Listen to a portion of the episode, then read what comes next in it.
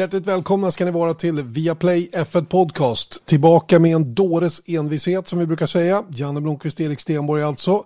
Och eh, idag är det ju eh, racevecka. Det är dubbel racevecka, det är ett kvadruppel racevecka beroende på hur många sporter man väljer att följa. Vi eh, koncentrerar oss i huvudsak på Formel 1 såklart, men eh, även lite grann på Indycar i slutet av den här podden. Eh, det är eh, nytt race och det här nya racet för den här veckan då ska vi ju självklart fokusera lite grann extra på då Emilia Romagnas Grand Prix eller det väldigt långa namnet som vi kommer till lite längre fram. Eh, vi har en ny programpunkt också. Vi har ögonen på.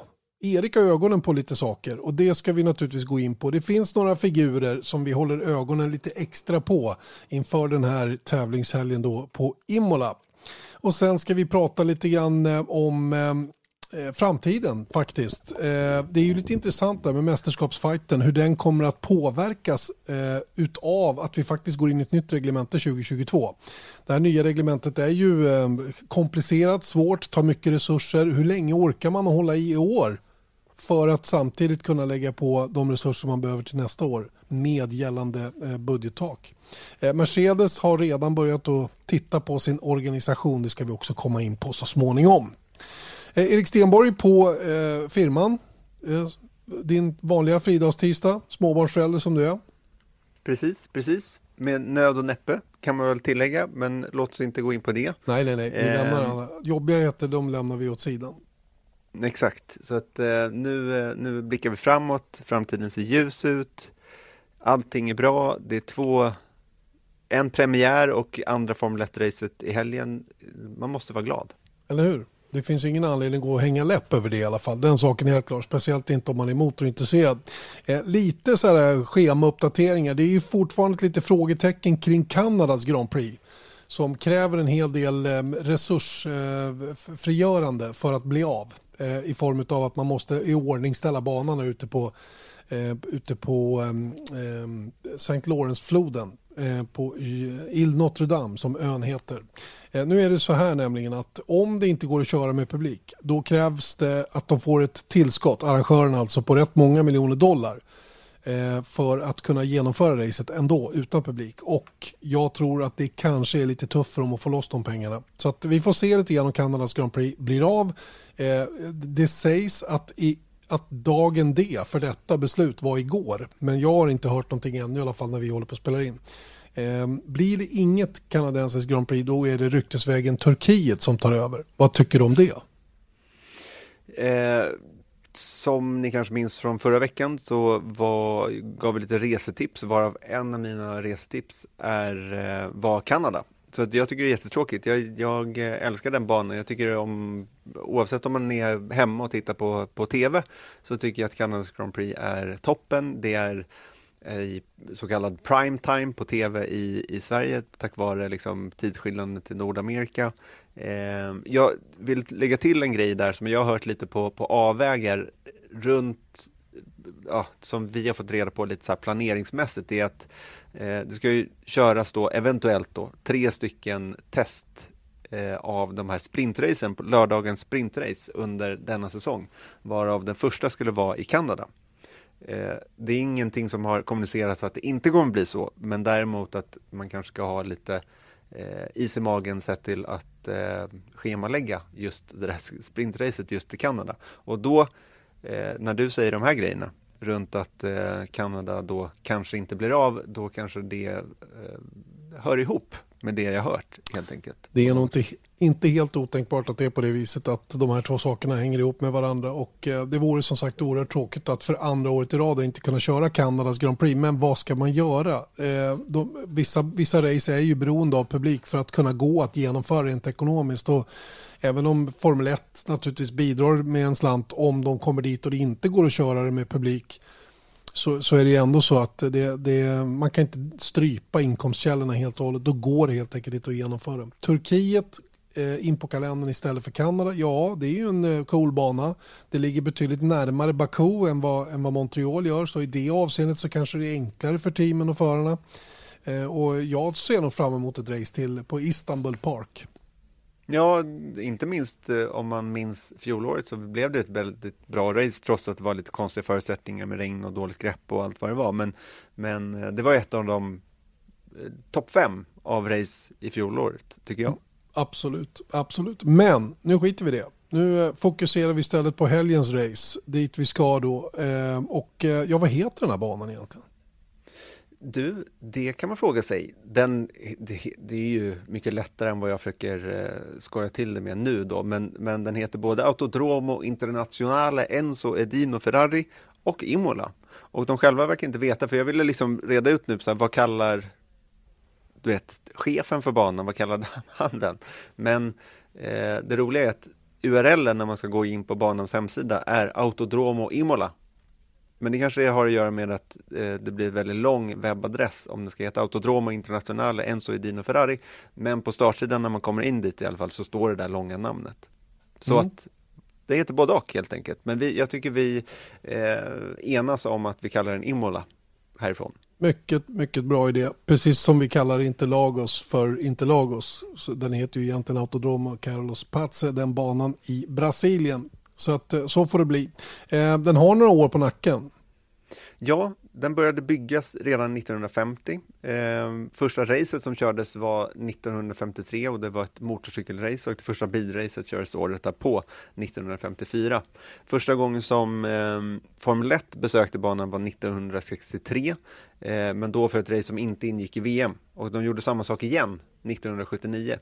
Eh, och först året därpå, 1980, kördes det första VM-racet på banan under Italiens Grand Prix. Och det finns lite Eh, det finns en rolig story, eller det finns en ganska tråkig story beroende på hur man ser på det. Eller det är en tråkig story runt racet 1979, eller hur Janne Blomqvist? Jo, men så är det ju. För det, det skedde nämligen ett jordskred i San Marino och alla som har varit i San Marino, inklusive jag, vet ju att det är ganska branta sluttningar där. Det är ett fantastiskt vackert ställe. En i området, åk upp till San Marino. Det är vrålcool att vara där uppe. Jag var på Misano nämligen och gjorde MotoGP och passade på då att åka upp till, eh, till, eh, till San Marino i samma veva. Så att jag har varit där en gång. Eh, hur som helst så var det ett jordskred som hände och eh, det blev många offer.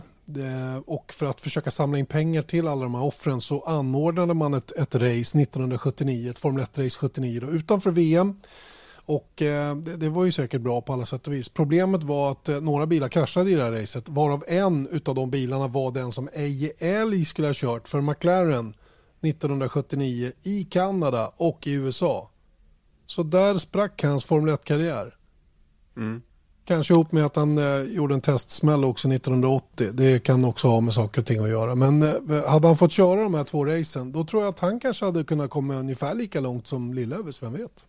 Mm, who knows? Det, det, är skrivet i stjärnorna, men det är just den där grejen att vi har pratat med Eje om den här grejen att det just var så här hur mycket störde honom egentligen att han inte fick den där F1-chansen? Men han sa det att där och då så tänkte man inte på det för fem öre för att det var ju bara en av många chanser som skulle komma men sen så, sen så blev det lite som det blev och eh, dörren var stängd helt mm. enkelt. Samtidigt är han ingen som kollar i backspegeln för mycket, han blickar mest framåt. Det, det gick ju bra för honom ändå. Det får man, säga. Det får man säga. Framförallt är han vid liv. Ja, det är han definitivt. Efter den där kraschen som han gjorde 1980 då på Silverstone. Just det, han testade en, ett annat konkurrerande teams bil och kraschade och, och hela den säsongen gick om intet då när han körde för Maurer BMW i Formel 2. Mm. Eh, all right, det blev ett italienskt Grand Prix 1980 som du sa och eh, det var ju då ett ersättningsrace då till Italiens Grand Prix på Monza och det hängde ihop lite grann eventuellt då med Ronnys krasch 1978 men framförallt att banan behövde renoveras, eller hur? Mm, exakt, det var stora ombyggnationer på Monza 1980 vilket gjorde då att de var tvungna att flytta Italiens Grand Prix och då hamnade den i Imola, eller på Imola. Eh, och eh, det finns viss information som då hen, eh, hänvisar till att de här ombyggnationerna berodde just på den dödliga kraschen som Ronnie Pettersson var med om där 1978, första september. Men eh, det är lite overifierat. Oavsett så, så körde de eh, Italiens Grand Prix eh, enda gången utanför eh, Monza-banan på Imola och sen så därefter då så, så fortsätter man köra på Imola mellan 1981 till 2006 men då under namnet då San Marinos Grand Prix och det här är det 29 VM-racet som körs på banan, alltså det som kommer i helgen. Mm. Och eh, de minnesgoda kommer ju ihåg några speciella tillfällen just på Imola. Lillövers var ju på väg att ta sin första seger i Ferrari mitten på 80-talet. Eh, 1994-helgen minns vi ju självklart också med, med fasa. Eh, två omkomna och en allvarlig krasch som höll på att eh, sluta ännu allvarligare. Ehm, Ayrton Senna och Roland Ratzenberger som omkom den här helgen. Detta gjorde att banan byggdes om delvis. Tamburello byggdes om istället för den här fullfartsvänstern så blev det som en chikan som man har eh, gjort då för att få ner farten. Det gick inte att bredda banan helt enkelt där borta och flytta bort den här muren som Senna körde in i. Det ligger en bäck precis bakom där och den, den kunde man liksom inte göra någonting åt och, och banan var helt enkelt för snabb på det här partiet då, så att det var man tvungen att göra. Eh, namnet på det här racet då eh, kommer också gå till historien. Ja, det är redan historiskt faktiskt, för det är det längsta som någonsin används i F1-historien. Jag menar, i USA så finns det säkert längre racenamn. Jag, jag eh, vet du vad mitt favorit racenamn är? Jag vet inte om de kör det fortfarande. Nej, inte jag heller. Jag vet inte vilket du menar. Nej, men jag, jag ska berätta det. Ta det lugnt. Sour cream chips and dips 250 at the Glen. Det är, Det är ett cool. Nascar-race på Watkins Glen. Det är cool ju. Jag vet inte om det heter är under, under samma namn längre, men Sour cream chips and dips. Så det var coolt. Shake and bake. Eh, men, precis så. Men det här namnet då, håll i er nu, det heter The Formula One Pirelli Gran Premio del Made in Italy e dell'Emilia Romagna. Det är det officiella namnet. Så att jag ser fram emot dig, att höra dig säga nu på söndag att eh, den tredje lampan, fjärde lampan, femte lampan och The Formula One Pirelli, Pirelli Gran Premio del Made in Italy De har ju kört ett Romagna är igång! De har ju kört ett varv innan jag är klar med det där. Så det går inte. Emilia Romagna Nej. Grand Prix kommer det att bli. Ingenting annat. Mm. Nej. Eh, Det, det kommer bli femte lampan och racet är igång på Imola. Så kommer det bli. Precis. Så att jag, jag, jag kortar ner. Eh, En annan kan du inte säga Autodromo Internationale och Enzo Edino Ferrari i alla fall? nej, nej, det kan jag inte. Jag kommer att hålla mig kort, jag lovar. Ehm, Vi kan nämna också att Stefano Domenicali är född, på eller född i byn Imola. Ehm, Och ehm, han är ju chef numera för Formel 1, tagit över efter Chase Carey. Så snacka om uh, Formel 1 har hemmaplan den här helgen, på något sätt. Mm. Verkligen. Och jag menar, det är... ehm, vi återkommer till det istället och går vidare.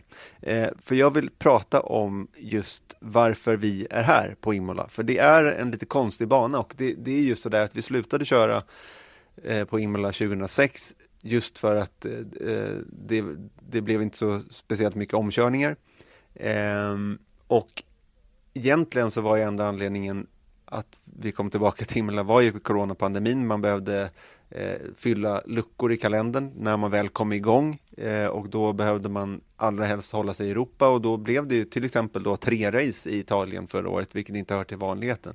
Jag tror att det har skett en gång tidigare när USA körde tre, tre race samma, samma säsong. Men eh, vad, vad, vad känner vi om att se Formel 1-bilar tävla? Inte att köra, för det är en cool upplevelse att se ett ombordvarv till exempel på Imola, men att tävla på Imola. Ja, det är ju, det är ju, ehm, vi hade den här diskussionen förra året redan att eh, det, det är en egentligen eh, ganska dåligt anpassad bana för de här stora breda Formel 1-bilarna som vi har just nu. Då. Det är inte så lätt att köra om som det var tidigare. Eh, och det har inte blivit lättare då med storleken på, på den nuvarande formulan av Formel 1-bilar som man använder sig av. Eh, nu tycker jag bli, vi blev delvis motbevisade förra säsongen då med, med racet som kördes. Det blev i alla fall väldigt händelserikt. Men det- finns stor risk att det kan bli lite processionskörning i alla fall den här helgen och ehm, ja, lite beroende på hur styrkeförhållandena är och hur däcken fungerar för det är ju intressant. Det kommer ju vara väldigt avgörande för hur aggressiv man kan vara. De här C2, C3, C4 då som man använder, samma som i Bahrain och den här nya konstruktionen då som gör att man kan sänka däcktrycket lite grann och ändå eh, få ett säkert däck att köra på. Och, och det kan göra att man kan hålla liv i, i den, eller klara sig från den termala degraderingen då på ett sätt som brukar vara svårt normalt sett. Och klarar man det, ja då går det ju att ligga på och då går det ju att hålla luckorna så små så att man kan utmanövrera varandra rent taktiskt då. För det är ju det det kommer att bli Erik. Det kokar ju ner i det. Ett väldigt taktiskt race här. Här handlar det nog om att utnyttja alla möjligheter inklusive andra overcuts och, och, och säkerhetsbilar och allt vad det nu kan vara. Mm, absolut, och det är ju just, eh, det här kommer ju börja på kvalet. redan. redan för att jag menar, en, eh, med tanke på då att det var sex registrerade omkörningar på banan förra året. Det var fler positionsförändringar mm, om man räknar in första varvet till exempel och runt depåstoppet. Men just rena omkörningar på banan så var det bara endast sex stycken och det var eh, minst antal omkörningar av alla race förra året, av alla 17. Så att, men trots det så blev det ett ganska roligt race. Alltså, eh, vad ska man säga, med, eh, med facit i hand så blev det i alla fall ett bättre race än vad man kunde tänka sig. Och det är just den här, som, vi, som du var inne på, taktiken. Att det är ett, eh, ett eh, man, man måste verkligen liksom få det rätt för att man vill absolut inte ge upp banposition. Och det är ändå då ett annorlunda, för att man kan ju tänka att liksom ett race på Monaco, i, i Monaco, är dötrist. Men här bjuder det ändå till till annorlunda taktiker, vilket kan spice upp tillställningen en del. Ja, och har man pace, har man riktigt bra fart så kan man göra stor skillnad. Eh, om det skulle visa sig att andra tvingas gå i depån för att spegla de som man har runt omkring sig. Vilket betyder att det är ju naturligtvis allra bäst att vara så långt fram som möjligt. Helst i pole position och diktera villkoren hela den biten. Va? Men det kan också vara så här att är du 15 och går för en lite annan strategi och har väldigt bra fart så kan du göra enormt stor skillnad genom att sträcka ut den här stinten och sen se lite grann hur långt det räcker när man väl går in. När alla andra har gjort sina stopp som då har, de har blivit tvungna att spegla konkurrenterna runt omkring var de är. Och, och det där kan, där kan man ju faktiskt eh, vinna tillbaka en hel del av den marken man tappar då i kanske ett dåligt kval eller vad det kan vara. Va? Men i mittfältet där, eller eh, säg plats eh, 3 och ner till eh, 12-13 så eh, är det ju liksom små, små detaljer som kommer att avgöra. Och däckshanteringen är ju super, super viktig för att få ut max av det. Och de som jobbar med strategierna i teamen kommer att ha dryga, dryga timmar att, att räkna på vad som faktiskt är det, det helt korrekta. Mm. Jag ska tillägga att den senaste väderprognosen som jag såg visade lite skurar på söndag. Eh, det är inte så varmt i Europa, även om man är, det är varmare än i Sverige. Men eh, det är inte, det är inte bara temperaturer direkt. Och det för mig in på nästa punkt faktiskt. För att förra årets race var den första gången som man körde en två dagars helg. Man hade träning och kval på lördagen och sen så racet på söndagen. Eh, vilket man tror då spiceade upp eh, tillställningen en del. Men skillnaden den här helgen är att nu, nu kör vi en fredagsträning och allting sånt där, men man ska betänka då är att eh, det här är första gången som, som teamen besöker en bana med årets bilar som inte är Bahrain International Circuit för att alla tester kördes i Bahrain och första racet kördes i Bahrain. Sen så har det kom, eh, kört några filmdagar och sånt där men det är inte representativa däck till exempel och eh, inte ens liksom hastigheten är representativ där.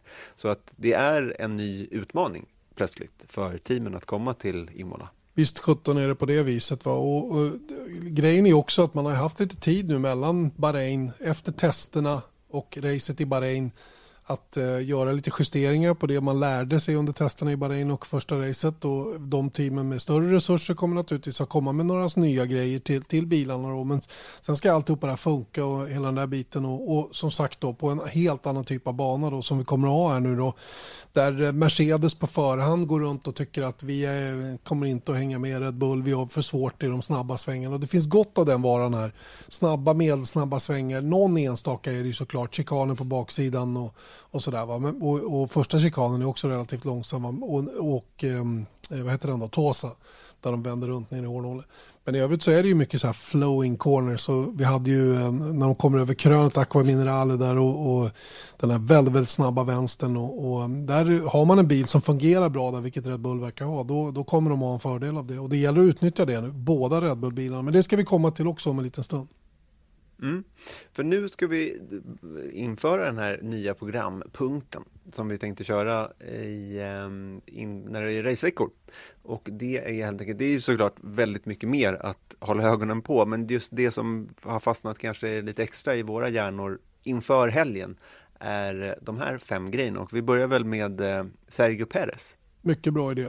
Och eh, Perez är ju en spännande förare, intressant på alla sätt och vis. Eh, har stor press på sig, nummer ett. Eh, nummer två, eh, kanske har tidernas chans också att göra någonting väldigt, väldigt starkt i, i, sin karriär. Den bästa möjligheten han har haft under en relativt lång karriär faktiskt i Formel 1 som han har haft så här långt. Eh, kommer nu då till den andra helgen ihop med Red Bull efter en ganska svajig helg. Eh, kvalet blev inte alls som man hade önskat. Åkte ur i Q2 redan efter lite mankemang på mediumdäck och allt vad det nu var. Motorproblem innan start gjorde att han fick starta inifrån depån sist av alla. Eh, gjorde sen ett väldigt bra race, kör i mål som femma.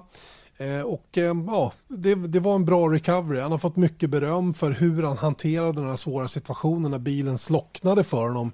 Hur han utan radiokontakt med teamet kunde resetta bilen, få igång den med hjälp av körsystemet igen och faktiskt ta sig in i depån och sen slutföra racet på det sättet som han gjorde. Det där var Helmut Marko eh, väldigt, väldigt imponerad av och jag tror hela teamet var imponerade av den prestationen. Men nu vill i alla fall jag, och jag tror du också Erik, se en Sergio Perez, hålla ihop en hel helg och vara med där framme och bli den hjälpryttaren till Max Verstappen som, som teamet vill att han ska vara. Han vill helst vara ännu bättre själv tror jag, för att han räknar med verkligen att, att göra stordåd. Mm. Ja, men det, det är precis det som man vill ha av Perez. För att jag menar, man kan tänka sig, alltså, låt oss spåra tillbaks, jag menar, vi har sagt det här massor av gånger, men man kan spåra tillbaks den situationen som Perez är i nu till Daniel Kviat som fick sparken för att han inte hängde med, med Max Verstappen. Eh, de försökte med Gasly som hamnade tillbaka i Toro Rosso och sen så Alexander Albon som eh, inte heller hängde med eh, Verstappen och nu finner sig själv i, i DTM. Och jag menar återigen, det är, det var en bra, det var ett bra race av Perez förra söndagen. Men grejen är att det han gjorde var att starta sist från depån och körde om upp sig till femte plats, vilket han fick då Driver of the Day och allt vad det var.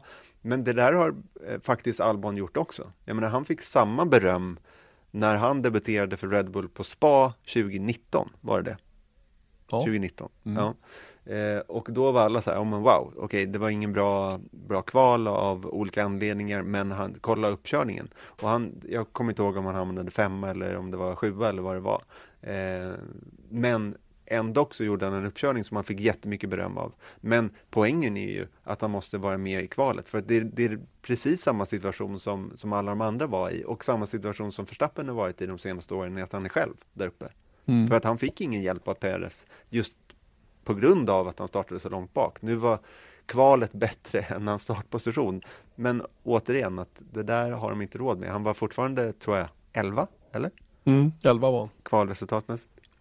Stämmer. Och då hade han svårt att hjälpa Förstappen i, i ledning. Mm, och det är precis det som Red Bull behöver. Okej, okay, summan av kardemumman är att vi vill se Perez en helg nu, eh, hålla ihop det från start till mål och, och se lite grann hur långt det räcker.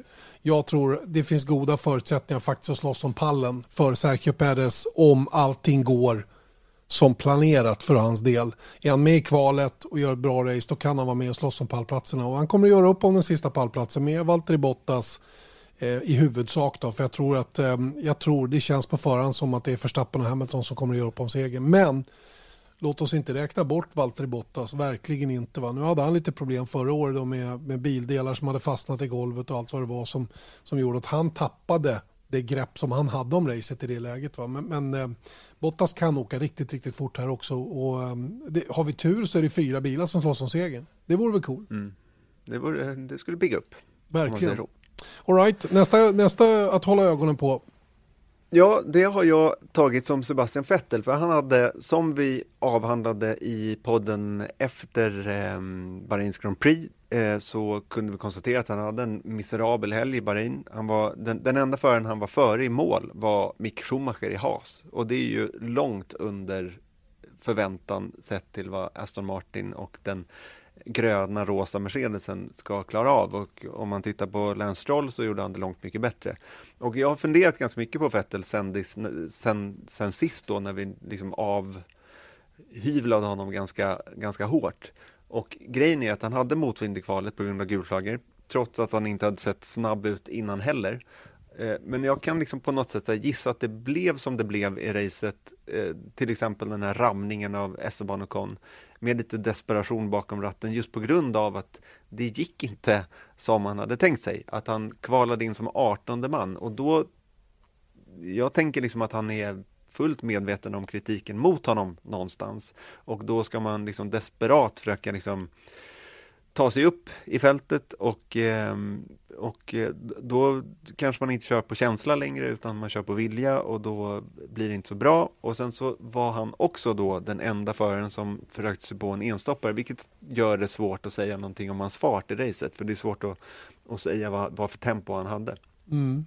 Och jag vill också lägga till innan jag släpper in dig är att han innan allt det här hade enormt mycket problem under testerna i Bahrain eh, veckorna innan där. Så att han sa ju själv att han missade ungefär 100 varv eh, som han kanske hade behövt för att känna sig bekväm, helt bekväm i bilen. Vilket han sa själv att han inte gjorde i Bahrain. Jag har, två, jag har egentligen två saker som jag eh, skulle vilja se att han förbättrar ganska radikalt. Och det är den, den, den, den, generella farten från Sebastian Vettel. Den här spetskapaciteten som han faktiskt besitter. Som vi inte har sett på rätt länge nu. Inte sedan 2019 som jag säger det. Eh, då, men, men då, och, och, då kommer vi till nästa del som vi såg en del av 2019 också, nämligen de här misstagen. Misstagen som Sebastian Vettel gör, de måste bli färre. Han, inte, han, kan inte åka in i Esteban Ocon på det sättet som han gör och komma med någon lam bortförklaring om varför också som är, som är bara fånig. Liksom.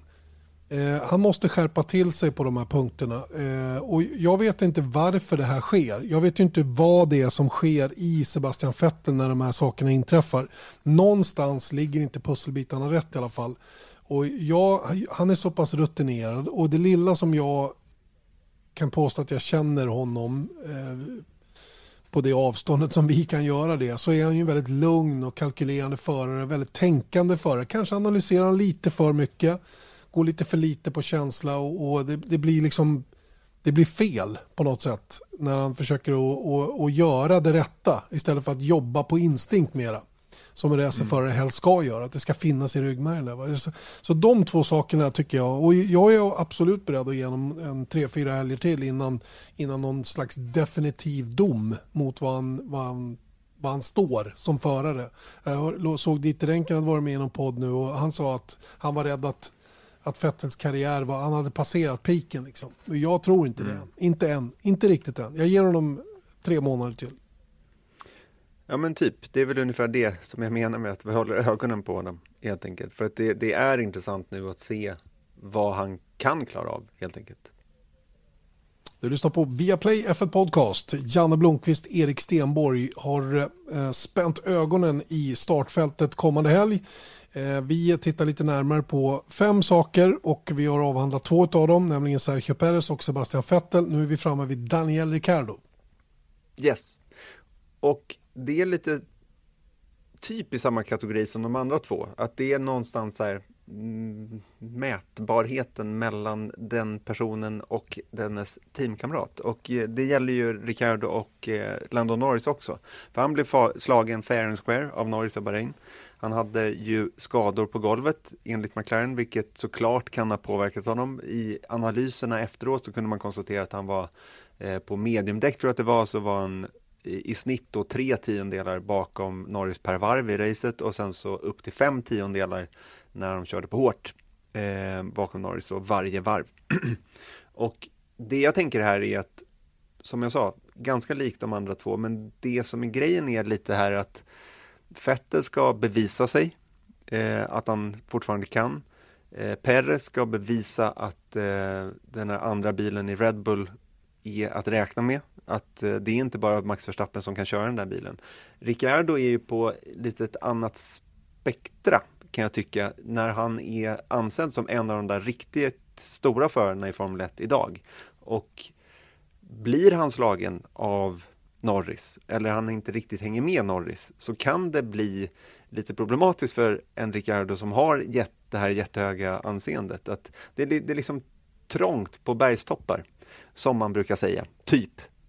Jag tror inte jag har, har, har sagt det där helt korrekt, men ni förstår vad jag menar. Att det är liksom, börjar han bli slagen på löpande band av Norris, då kan hans anseende sjunka. Då kanske han ramlar ner till basecamp. Precis. Och det vill man inte göra. 3. Camp 3, precis. Nej, men det vill man inte såklart. Och jag kan inte påstå att jag är orolig för den utvecklingen ännu. Det är jag verkligen inte efter att ha sett honom köra i, i, i Bahrain enbart. Ricardo är supervass, han är sylvass, han är i mina ögon precis så bra som, som du beskrev att många anser han är. Så är han för mig. Eh, han har lite kvar innan han är helt hundra bekväm. Han hade samma inkörningsproblem i Renault, vill jag minnas. Att hitta rätt med det här med bromsningarna. Det är ju, när det gäller att göra snabba tider och varvtider så är det ju just inbromsningarna. Det är där en racerförare hittar tid i princip. Och är man inte hundra bekväm med den biten, va, då tar det lite tid innan man har hittat rätt. Och han är ju en sån här late breaker dessutom. Va. Han lever väldigt mycket på att slunga in bilen och ha perfekt kontroll på hur mycket han ska bromsa och ändå klara kurvan och så vidare. Va?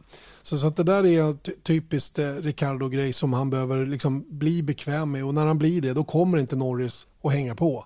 Det är jag rätt säker på. Eh, jag anser att Ricardo är snäppet vassare än Lennon Norris. Sen är det inte mycket som kommer att skilja. Jag tror att det där är en typ sån där fight där det är 1500 delar, två tiondelar som mest som kommer att skilja åt ena eller andra hållet när de båda har en okej okay dag. Va? Och oftast kommer det vara Ricardo som är framför. Han har ett högt aktiekapital just nu och lever gott på det. Han har fått en bra lön i McLaren och jag tror att han, han, han är på ett, ett bra ställe i livet just nu rent racemässigt. Va? Eh, och ger vi honom eh, en, två, tre helger till så kommer vi också se det eh, resultatmässigt på banan. Och, men jag tycker precis som du att det är helt klart värt att hålla ögonen på Daniel Ricciardo den här helgen. Ingen tvekan om den saken grejen är ju också lite sådär att när mittfältet ser ut som det gör, att så här, två tiondelar kan innebära femma eller tolva. Då, alltså det kan gå väldigt fort om man bara är på liksom lite på, har lite fel marginaler helt enkelt så, så kan man trilla ner enormt mycket. Nu var inte det ett ett eh, så riktigt problem i Bahrain för då var han, trots att han var så långt efter så att säga Norris så, så var de inte långt eh, efter varandra i resultatlistan. Men det är just den där grejen att det där kan sätta sig i huvudet också gissar jag. Att eh, om Norris tar eh, en eh, fjärde plats på Imola och eh, Ricardo av en händelse skulle hamna utanför poäng, då, då kan det nog börja liksom, i varje fall växa lite så här tankar runt det. Kanske inte i mm. Ricciardos egna huvud, men hos folk som eh, förstår sig på den här sporten. Så kan det definitivt vara. Alright, vi raskar snabbt vidare till nästa punkt då. Den är ju inte helt oväntat lite röd, Erik. Ja, precis. Det är ju eh, både Ferrari och Carlos Sainz eh, lite mer specifikt i det där teamet. För att det är 91 kilometer från eh, bilvägen då, från Ferraris fabrik, fabriksgrindar på Via Abetone Inferiore i Maranello till Imolas paddock. Eh, så det är väldigt mycket hemmaplan för Ferrari. Eh, det är för sig ännu mer hemmaplan för Aston Martin på Silverstone, för det är bara typ 500 meter. Men bortsett från avstånd till fabriksgrindarna är det verkligen hemmaplan för, för Ferrari. jag menar, vi pratat om bannamnet. Den heter ju baske mig Ferrari, banan. Nej, det gör den inte. Den heter Imola. Jo, men det, det bygger på både Enzo och sonen Dino Ferrari. Mm, precis. Mm. Men du, Carlos Sainz, vad tänker du?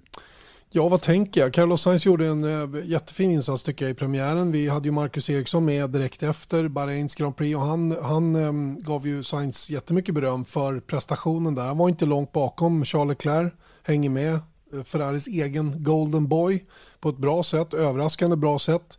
Eh, var medvetet lite försiktig i starten för att inte råka ut för någonting som äventyrade hans möjligheter att köra hela racet.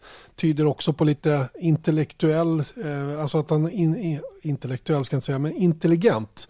Eh, intelligent sätt att tänka ändå, att, att vara så långt fram i det. Eh, apropå att analysera och köra på instinkt och sådana saker. Va? Men det är ändå det, det är bra racecraft att tänka i de banorna även om det kanske kostar en eller annan placering där inledningsvis. Eh, Leclerc kunde ju kosta på sig att vara mycket mer aggressiv och var ju uppe och slogs med Bottas och hela den biten. Va? Sen blev det i slutändan inte så stor skillnad på resultatet för bilen räckte inte till. Va? Så i det avseendet så tycker jag att Sainz gjorde ett kanonfint race. Eh, och eh, hade inget större fel på farten och, och bara några tiondelar bakom Charles Leclerc. Det, det, ska bli otroligt roligt att se vad han kan göra den här säsongen. För att det är ju runt Sainz som det har varit frågetecken. Är han, är han liksom killen som kommer dit som nummer två eller har han något annat att erbjuda? Och jag jag gillar Sainz. Jag, man har, jag har följt honom ända sedan han körde i GP3 och ändå, ännu tidigare egentligen från Formel Renault. Och eh, jag tyckte en period att han var rätt opolerad och gjorde massa märkliga grejer. Men sen han kom in i Formel 1 så har han bara tagit steg för steg, blivit bättre och bättre och gjorde ett fantastiskt bra år med McLaren eh, förra året och eh, väl värd den här platsen i Ferrari eh, bredvid Charles Leclerc. Mm. Nu till det stora och det här är ju själva grejen för mig i alla fall, den här helgen. Och det är ju Red Bull mot Mercedes, eller Mercedes mot Red Bull. Eh, Verstappen tog pole med marginal i Bahrain, men Hamilton vann racet. Så frågan är ju liksom, är Red Bull snabbast eller det, har de problem med race på riktigt? Eh, det vi kan konstatera är att Mercedes har inte det övertag som vi har sett de senaste sju åren, men är de verkligen efter? Det är ju en sån där grej som man är väldigt sugen på att veta mer om, för att det finns ju massa eh, specialgrejer liksom. Jag menar, jag tänker på, på jag menar, det, det, om man säger så här, han tog pole position med fyra tiondelar. Men sen så förlorade han racet. Vad berodde det på? Var det den där diffen? Eller var det någonting annat? Är, är det något tecken på någonting annat? Och jag menar, det finns väldigt mycket som tyder på att Red Bull faktiskt är snabbare än Mercedes. Men kan, har de kapaciteten att vinna en VM-titel just i år? Mm. Bra fråga. Jag, för att svara på den första frågan, jag tror absolut att diffen var påverkande. Eh, den marginal som de hade över ett varv, den hade de kunnat utnyttja mer och bättre. Speciellt så som det blev beskrivet hur den här differentialen fungerar och vad det var som hände. För det här skedde redan på uppvärmningsvarvet nämligen. Att innehjulet började svarva eh, och när han tajtade till diffen för att få bilen att rotera bättre, då funkar det inte. Det hände ingenting helt enkelt. Vilket betyder då att han fick börja ändra körstil då. För att det som händer när, eh, när inhjulet börjar spinna då ut i de långsamma svängarna under, under sväng och under acceleration det är ju att han driver massa temperatur i däcket och det, det är inte bra för strategin. Så, så det, det köper jag. Förklaringen köper jag eh, nu när man har fått det förklarat hur diffen fungerar dessutom. Så det är inga som helst problem med det. Jag tror att Red Bull är den snabbaste bilen fortfarande och de kommer att vara det. Eh, dels har de greppet nu i inledningen på säsongen. Mercedes måste försöka ta, ta sig tillbaka vilket de sannolikt kommer att göra. Sen kommer det vara dagsformen. Vissa banor passar varandra bättre och, och så vidare. Va? Och sådana saker kommer också bli oerhört intressanta. Mercedes har ju varit inne på att den här, just den här banan på Imola och kanske kommande också Portimao inte är till deras fördel just nu då. Eh, sett till deras recovery plan som de naturligtvis har satt igång nu då. Så att eh, därför tror jag att eh, det är fördel Red Bull den här helgen. Någonting som de måste försöka utnyttja nu. Nu går det inte att tappa poäng på Mercedes om de ska göra det som din andra fråga var. Kan de vinna VM? Ja, för det kan mm. de. Absolut. Och de behöver verkligen, de behöver verkligen eh, utnyttja nu alla små grejer, fördelar de har här i inledningen på säsongen. För Merca kommer att jaga dem och flåsa dem i nacken framöver. Mm. Det är bara frågan att, en, en, återigen, vi nämnde ju det, att det här är första banan som inte är Bahrain. Eh, jag menar, Bahrain, som vi också sa, att det är en speciell bana. Det här är en annan typ av speciell bana. Och det, vi har pratat jättemycket om det här rake-koncepten. Eh, I minsta fall så kommer jag hålla ögonen på dem bara för att få en lite större liksom, förståelse för vad är det som gäller. Och är det så att eh, det kan ju till och med visa sig vara så att eh, det här blir en total kross av Red Bull över Mercedes. Men betyder det för den sakens skull att det kommer att se ut så för resten av säsongen? Mm, mycket det bra fråga. Det är ju väldigt svårt att, svårt att säga för att jag tror ändå att liksom det där som Mercedes har haft de senaste sju åren är ingenting som bara försvinner. Även om de hamnar på efterkälken så tror jag ändå att de har så jävla välsmorda på något sätt så att de kan hämta hem det här trots det... eh, liksom mindre förutsättningar att göra det rent eh, kostnadsmässigt och, och, och, så vidare. Det är ju det de har varit starka på tidigare när de har haft grejer som de har behövt fixa. Så har de gjort det på ett sjukt imponerande bra sätt och det är väl det man får ställa förhoppningen till då om det skulle visa sig att de är på efterkälken här i början och tänk dig tänk dig att ha fyra bilar som varje race slåss om segern och när teamen verkligen måste börja gräva djupt i, i, i de taktiska fickorna för att verkligen spela sina kort exakt rätt. Va? Köra för den föraren som, som har bäst chanser att vinna VM och göra det, hålla bollen i luften även för, för nummer tvåorna, vem det nu än blir i respektive team så att inte de tappar sugen. Va? Utan verkligen, tänk, tänk dig utsikterna för att få någonting sånt hela den här säsongen över 23 lopp, det vore väl fantastiskt att se fram emot, eller hur? Mm, det kan man säga. Och, och, och, det leder oss in lite grann på, på någonting som också är väldigt, väldigt intressant. För hur länge kan teamen ligga på och satsa på VM-titlarna 2021 med tanke på vad som komma skall? För det där är ju också en väldigt fin linje när man eh, ger upp respektive bestämmer sig för att äh, men vi går all in. Vi offrar första tre månaderna på nästa år. Eller vi kanske, ja, inte vet jag vad det är man offrar när man väljer att, att ladda fullt ut den pågående säsongen så att säga. Hur, hur ser du på det?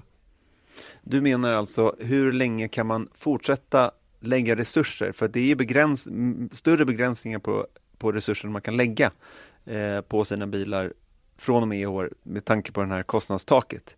Vilket gör att, att teamen inte kan hålla på fullt ut med parallella program. Alltså att utveckla årets bil samtidigt som att man ska eh, konceptualisera och, och eh, jobba mot den här jättestora regelförändringen som sker till 2022. Till exempel då, slutar man uppdatera årets bil för tidigt och ger bort en VM-titel? Eller slutar man för sent och ger potentiellt bort nästa års VM-titel för att man är för sen in i 2022-reglementet? Mm. Bra det är fråga. en sjukt, sjukt eh, komplex fråga. Ja det är det. Komplext är det sannoliken va? och intressant att spekulera kring. Vem, vem är det egentligen som har störst, vem är mest sugen? Är Mercedes mm. sugnast på att ta en åttonde VM-titel under den här eran och ge samtidigt Lewis Hamilton en åttonde VM-titel? Eller är det Red Bull som vill tillbaka upp på tronen och göra det då med att Max Verstappen blir världsmästare för första gången. För vi, på något sätt så tar man för givet att det är de två som kommer att mm. göra det för respektive team. Va? Eh, all respekt för, för både Bottas och Sergio Perez. Va? Men om vi är någorlunda objektiva och tittar på vad som har gjorts tidigare så är det faktiskt så det ser ut. Och jag kan, inte, jag kan i dagsläget inte säga att det är självklart att Merca kommer att ge precis allt och, och, och Red Bull kommer att få åka på nästa eller tvärtom. Det, det finns inget givet svar för mig idag, så, som, som jag ser det i alla fall. Nej, jag håller med dig, för det, det är just den där grejen att det finns incitament, incitament för båda. Att det är just den där åttonde VM-titeln för Mercedes, eller ska Red Bull och Honda ge allt för att eh, ge, eh, i minsta fall då, Honda eh, en VM-titel innan de lämnar sporten och liksom låta dem gå ut med flaggan i topp. Men grejen är ju då att om man väntar för länge, alltså man kan ju hamna efter två, tre år. Det behöver inte bara vara nästa års VM-titel utan hamnar man efter ett koncept, kolla vad som hände alla andra förutom Mercedes eh, när man gjorde den senaste stora regelförändringen, alltså till 2014. Då, då liksom, jag menar, det höll ju på, det bevisligen då hållit på i 20, sju år. Eh, där ett team som Red Bull försöker ta sig fatt. Så att det, det är liksom very high risk att gå för VM-titeln 2021 för länge mm. i alla fall. Ja, så vem rotar du för? Vem tror du? Vem tror du håller ut längst? Baserat på det, vad du vet idag. Ja, alltså, och då får man bara gå på magkänsla mm. här. För jag tror att det, det bygger också på så här, hur nära är de? Jag menar, är det eh, de kommande, de sista sju racen då? Det är banor som verkar passa oss baserat på det vi har sett tidigare under året. Därav har vi en chans på fyra av de här banorna och då kan vi ta tag den här 20 poängen underläge. Är det 50 poäng, ja men då har de redan gett upp och då ger nog den som blir ledningen upp också. Men, men idag inför det andra racet så, så, känns det ändå som i magkänslan som att det är Red Bull och Honda som är mest sugna på det. De vill eh, liksom slay the dragon som är Mercedes. som vill få stopp på det här eh, eh, dominansen som, som Mercedes hållit på med eh, så länge. Och det kanske är en så här önsketänkande också för att det hade varit liksom bra för sporten tror jag. I, i att, att det helt plötsligt att det är någon annan som vinner. Men det bygger också på då hur, hur tajt det är mellan de här. För det är det som jag fortfarande hoppas på. Jag vill ju inte att Red Bull ska, ska bara glida iväg i Mercedes-stil, så att säga, och, och vinna den här VM-titeln. För då, då, då kommer den här spänningen den här säsongen ta slut tidigare än vad, än vad, än vad den behöver göra. Mm. Det tror jag inte vi behöver vara rädda för faktiskt. Jag tror att Märsta är så pass bra oavsett om de håller ut hela vägen in i mål eller inte. Jag tror att det kommer att bli en strid på kniven och när man tar de här besluten så kommer de ju inte att berätta det för någon. Eh, de kommer kanske att, att fejka och säga ja men vi slutade med våran bil då och då bla bla bla. Så här, men det tror jag inte ett smack på. Utan de kommer, det bästa är ju för oss om, de, om båda ger precis allt de har hela vägen in i mål. Att det blir en fight ända, ända, in, ända in i kaklet för att citera en före detta svensk fotbollsförbundskapten. Mm. All right. eh, okej, okay. 2022 ja, som är ett viktigt år. Det är det första året på det nya reglementet och det gäller ju att förbereda sig för det här och eh, det är ju någonting då som mästarteamet Mercedes redan har börjat titta på, eller hur? Mm. Och i mångt och mycket handlar det här om James Allison som då kom in som Technical Director hos Mercedes 2017 efter att ha haft samma roll hos både Lotus och Ferrari tidigare då. Och han anses ju i den här rollen som Technical Director vara nummer ett i Formel 1-sporten. Och jag kan inte säga, för, för det man ska säga någonting om, om man ska säga någonting om technical director-rollen så är det kanske lätt att tänka sig att den här personen sitter och ritar saker och är liksom hands-on med bilen, att den där lilla vingen, det var min, det var James Allisons vinge, men så är det ju såklart inte. Jag menar, jag tror inte James Allison har ritat en, en plutt på en Formel 1-bil under tiden han har varit technical, technical director i något team. Eh, för att det är inte så det funkar. Om man tittar på Mercedes eh, eh, manpower så att, jag menar, han har säkert tusen personer under sig i massor av olika avdelningar som handlar om aerodynamik på olika eh, sätt, CFD och vindtunnel och mekaniska grejer och sen så har de drivlina i Brixworth och allt vad det är.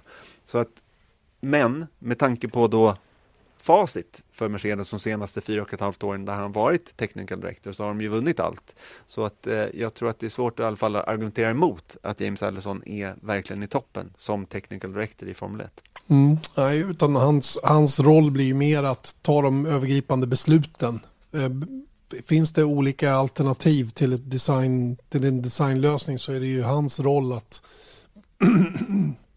baserat på eh, vad han får reda på och ta besluten helt enkelt. Och eh, hålla koll på budgetar och hela den biten va? och sammanföra, se till att det är en smooth operation för att eh, citera en, en annan racerförare.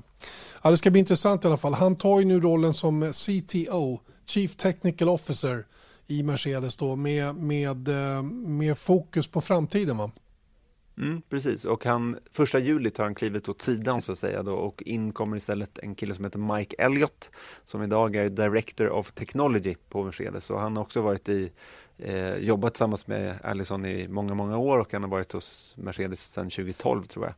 Ehm, och lite mer om, om Allisons framtida roll då, e, enligt pressmeddelanden som kom från Mercedes, och jag läser på engelska då, att eh, James Allison will turn his energy eh, to help the team meet the strategic challenges of the sport's next era. Och, eh, och då vidare, to work closely with the technical leadership at both Brackley and Brixworth to help ensure that the team always has the right capability to meet its needs. Och det man kan tolka från det här är att han kommer fokusera på reglementet 2022. Att få teamet att fungera under kostkappen, för det är verkligen en stor grej för ett team i Mercedes storlek som har nästan, tror jag, 4 000 man som jobbar för, för Mercedes då. Och sen då vidare att blicka framåt det nya motorreglementet 2025 och det är rätt coolt på något sätt att man när man får en, någon insikt i att hur ett Formel 1-team fungerar. Att det inte är liksom nästa år man tittar på utan man tittar liksom på 2025 idag under 2021. Mm, det är så man blir framgångsrik och eh, det är farligt att titta för kort. Titta för nära näsan och då kommer vi tillbaka till det vi pratade om tidigare. Va? Hur länge ska man fokusera på 2021? Borde man inte redan ha den planen klar? Och samtidigt ha full koll på hur mycket man kan lägga på 2022. Ja, det är ju det som det, det är ju det jag tror, men det kan finnas små alternativa vägar då att om man behöver tillföra någonting till 21 för att klara den här VM-titeln man är ute efter då, och offra något litet då för 2022. Viktigt att ha de här personerna i alla fall som, som jobbar på det här viset och, och eh, vi har ju sett det tidigare hos Mercedes. Ja, precis, för de gjorde någonting liknande med Jeff Willis. Så, och Jeff Willis var ju eh, Technical Director tror jag under BAR, eh, alltså Bar Honda och eh, även på Williams. Och eh, då kom han in i Mercedes då och bland annat då så fick han liksom under 18 månader, jag har inte exakt eh, tids ehm, linjen liksom klar för mig hur länge han höll på med det här men det var typ 18 månader som han enkom jobbade med eh, reglementesförändringen till 2014, alltså när de här nya turbomotorerna kom in. Eh, och det han jobbade med eh, under de här 18 månaderna konceptualiserades och han lämnade över det här sen då till Aldo Costa som var teknisk chef för Mercedes vid den tiden då, som skulle liksom göra verklighet av det Willits tagit fram. Eh, och med tanke på återigen då de här sju åren av total dominans så var ju de, deras approach lite unik. Och det var ju någonting som de faktiskt var ganska öppna med under så 2012, 2013 att det här är det som gäller. Vi siktar mot 2014. Och det var ju egentligen snacka om att liksom ha ett försprång som ingen har bevisligen har ingen kunnat äta sig i kapp under de här sju åren. Nej. Och det, jag menar, de lyckades ju till och med värva över Lewis Hamilton med de förutsättningarna givna för honom då med hjälp av Niki Lauda visserligen, men i alla fall. Eh, utmaningen är ju naturligtvis att få ner operationen nu då till den storlek så att det ryms inom ramen för 145 miljoner dollar då som är budgettaket. Och det är en, det är en rejäl nedskalning för team som Mercedes, Red Bull och Ferrari. Så det är inte någonting de gör enkelt och tar lätt på utan nu gäller det att täcka till och vara smart och det är inte bara Merca som gör de här grejerna utan det är självklart även Ferrari och Renault, eh, förlåt, Ferrari och Red Bull så, som, eh, som har samma huvudverk runt omkring hur framtidens organisation ska se ut och eh, det ska bli spännande att se vem det är som klarar av det här bäst. Eh, Red Bull verkar ju ha lite moment nu då med en väldigt bra motor från Honda då, en motor som de har saknat på den nivån där de är idag och som de själva ska ta hand om då med sitt vad kallar vi det? Vad heter det? Drivetrain Limited eller vad sa vi? Powertrain. Powertrain Limited. Powertrains. Mm, just det. Så den kommer de att sköta själv. Och Ferrari då som har varit ner och, och slagit botten i, i stenkistan och är på väg upp igen. Förhoppningsvis för deras del då. Så att det här ska bli superintressant. Alright, det om Formel 1 då. Eh, men Erik, innan vi stänger, eh, vi har ju en premiär den här helgen också som är otroligt intressant, speciellt med svenska ögon. Eh, och det är ju Indycar-premiären där vi dessutom har Indy Lights-premiär med svensk deltagande också. Så att det finns mycket att se fram emot den här helgen. En riktig superhelg motormässigt. För det körs MotoGP och allt möjligt också. Ja visst, och, eh, men om vi fokuserar på Formel 1 och Indycar så, så då liksom bänka er i soffan. Så, eh, och lämna inte, för då, då behöver ni inte missa någonting. Vi, vi, de kör ju två träningar, Indycar. Vi kommer sända den andra träningen. Av skäl som jag inte kan eh, förstå så eh, har vi bara den andra träningen enligt Indycar. Eh, och den börjar på lördag kväll 2040 och följt av kvalet då 23.30 och sen så på söndagen så kör vi då racet 21.00 sändningsstart i Barber Motorsports Park i Alabama. Och det är klart att man har väldigt stora förhoppningar för två svenska förare. Mm. Det måste man säga. Jag roade mig med att läsa The Race hade gjort en preview inför säsongen. Eller de hade rankat teamen, föraruppsättningarna i respektive team. Och eh, det var generellt väldigt hög ranking och det var oerhört jämnt skulle jag säga också. Det var några som dippade lite grann då eh, av lite olika skäl. Men, men eh, säg våra svenska team då, Arrow, Schmidt, Peterson, vad heter de? Arrow, McLaren, Schmidt, Peterson som då eh, är teamet där Felix Rosenqvist kör då tillsammans med Pat Award. De rankas ju naturligtvis högt, va? 8 på 10-skalan. Det är bara Penske som har fått en 9 på 10-skalan med sina tre gubbar och Newgarden, Will Power och Simon Pagenaud. Och faktum är att det tycker jag är generöst att ge dem en 9 med tanke på att Pagenaud och Will Power inte är några titelkillar egentligen. Will Power hade ju en, har ju varit riktigt risig de två senaste åren och haft svårt att hålla ihop det. Så det, det, kan jag tycka var generöst. Det är lite på gamla meriter. Pat Ward Rosenqvist låter ju på pappret sjukt intressant. Verkligen. Mm. Pat Ward som har varit supersnabb. Faktiskt snabbare än Rosenqvist så här långt. Eh, så det ska bli jättekul att se honom då. Sen har vi då Chip Ganassi, de regerande mästaren då, Scott Dixon Eh, Alex Palou som kommer då från Dale Coyne in till eh, Chip Ganassi istället för Rosenqvist och så Marcus då Eriksson. De tre. Och sen fjärde benet då som inte kommer att ha någonting med någonting att göra egentligen Jimmy Johnson då. Han, han, han är liksom bara, han deltar bara, ursäkta. Men så är det faktiskt. Ehm, och de, ehm, de, är också starka och det ska bli sjukt spännande att se dem, de också. Sen har vi Andretti som också är en stark uppställning med, med framförallt då Colton Hurt och, och, Alex Rossi som jag tror på i det teamet. Då. Så att det här kommer inte att bli, det här är kanske det starkaste Indycar-startfältet som, som det här mästerskapet har sett på, på länge. Och sen är det kul också att se Romain Grosjean köra nu då eh, stadsbanor och, och, vanliga banor under säsongen och hur bra kan han vara? Det är en naturtalang Grosjean, glöm inte, han är alltså skitsnabb. Det är bara det mm. att det har varit lite knöligt för honom den senaste åren i Formel 1. Jag tror kanske att det här kan passa honom bättre på ett sätt än Formel 1 gjorde tidigare. Att, att få chansen att använda all sin naturtalang för att, eh, för att vara snabb på banan. Så att det här kommer bli ett, ett jättebra år.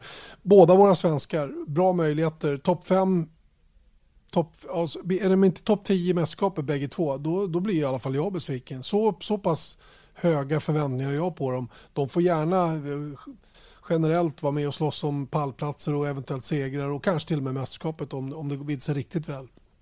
Mm, verkligen. Vem, vem, vem tror du då som eh, mästerskapsvinnare?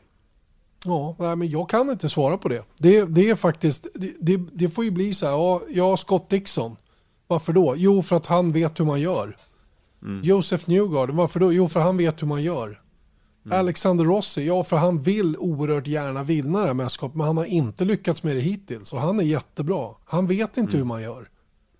Så, så att det är liksom, äh, det, det, det är svårt. Eh, jätte, jättesvårt är det verkligen. Och jag hoppas mm. självklart båda våra svenskar är med och slåss om det hela vägen. De har båda kapacitet till det i alla fall. Det är jag helt övertygad om. Ja, ja, verkligen alltså. Och eh, jag kan väl avslöja så mycket att i sändningarna, förutom då en exklusiv intervju med Lewis Hamilton, eh, kommer vi eh, såklart göra lite så här Indycar-segment, framförallt på um, söndag. Titta på, uh, vi har tagit in eh, både Felix och Marcus bilar i studio, i de här 3D-bilarna. Cool. Cool. Och eh, ni kommer såklart höra av eh, både Felix och Marcus om allt går som det ska helt enkelt. Och eh, ja, men som sagt, det, det, jag vet inte. Jag nöjer mig med att säga att jag är lika spänd på både Indycar och Formel 1 i helgen. Mm. Kanske lite mer på Indycar, just bara för att det är premiär. Jo, men och sen är man blå, blågul. Va? Det är klart att man är sugen på det. Och du, hörni, vi har ju faktiskt en svensk Indy Lights också, Linus Lundqvist, som har varit skitsnabb där också på testerna fram till nu. Eh, tvåa på den senaste testen de körde där och, och här har vi en kille som också har chans att, att vinna mästerskapet. Och det är ju kanske det allra viktigaste för hans del att vinna där och få det här stipendiet då som ger honom chansen att gå vidare. Och det, är, det är tajt med budget för Linus i år, va? men, men eh, låt oss hoppas att det går bra. Och, och Linus har också sett till att Indy Lights går att se via hans hemsida. Streamen kommer att finnas där, men också på Indy Lights hemsida tror jag att man kan mm. se eh, det mästerskapet. Det är två race varje. Så att, eh, missa inte det nu, verkligen inte. Och så eh, laddar vi fullt ut för eh, Formel 1 och Indycar Indy Lights den här helgen som kommer. Eh, yes. Nu har jag pratat jättemycket, vill du säga något mer? Jag vill säga att eh, vi hörs igen nästa vecka. Nästa tisdag kommer eh, nedsnacket från Imola och eh, den här nedsnacket från Indycar-premiären skäligen också. Och så hörs vi såklart på under träningen, första träningen på fredag. Så är det. Ha det gött hörni. Hej då! Hej hej!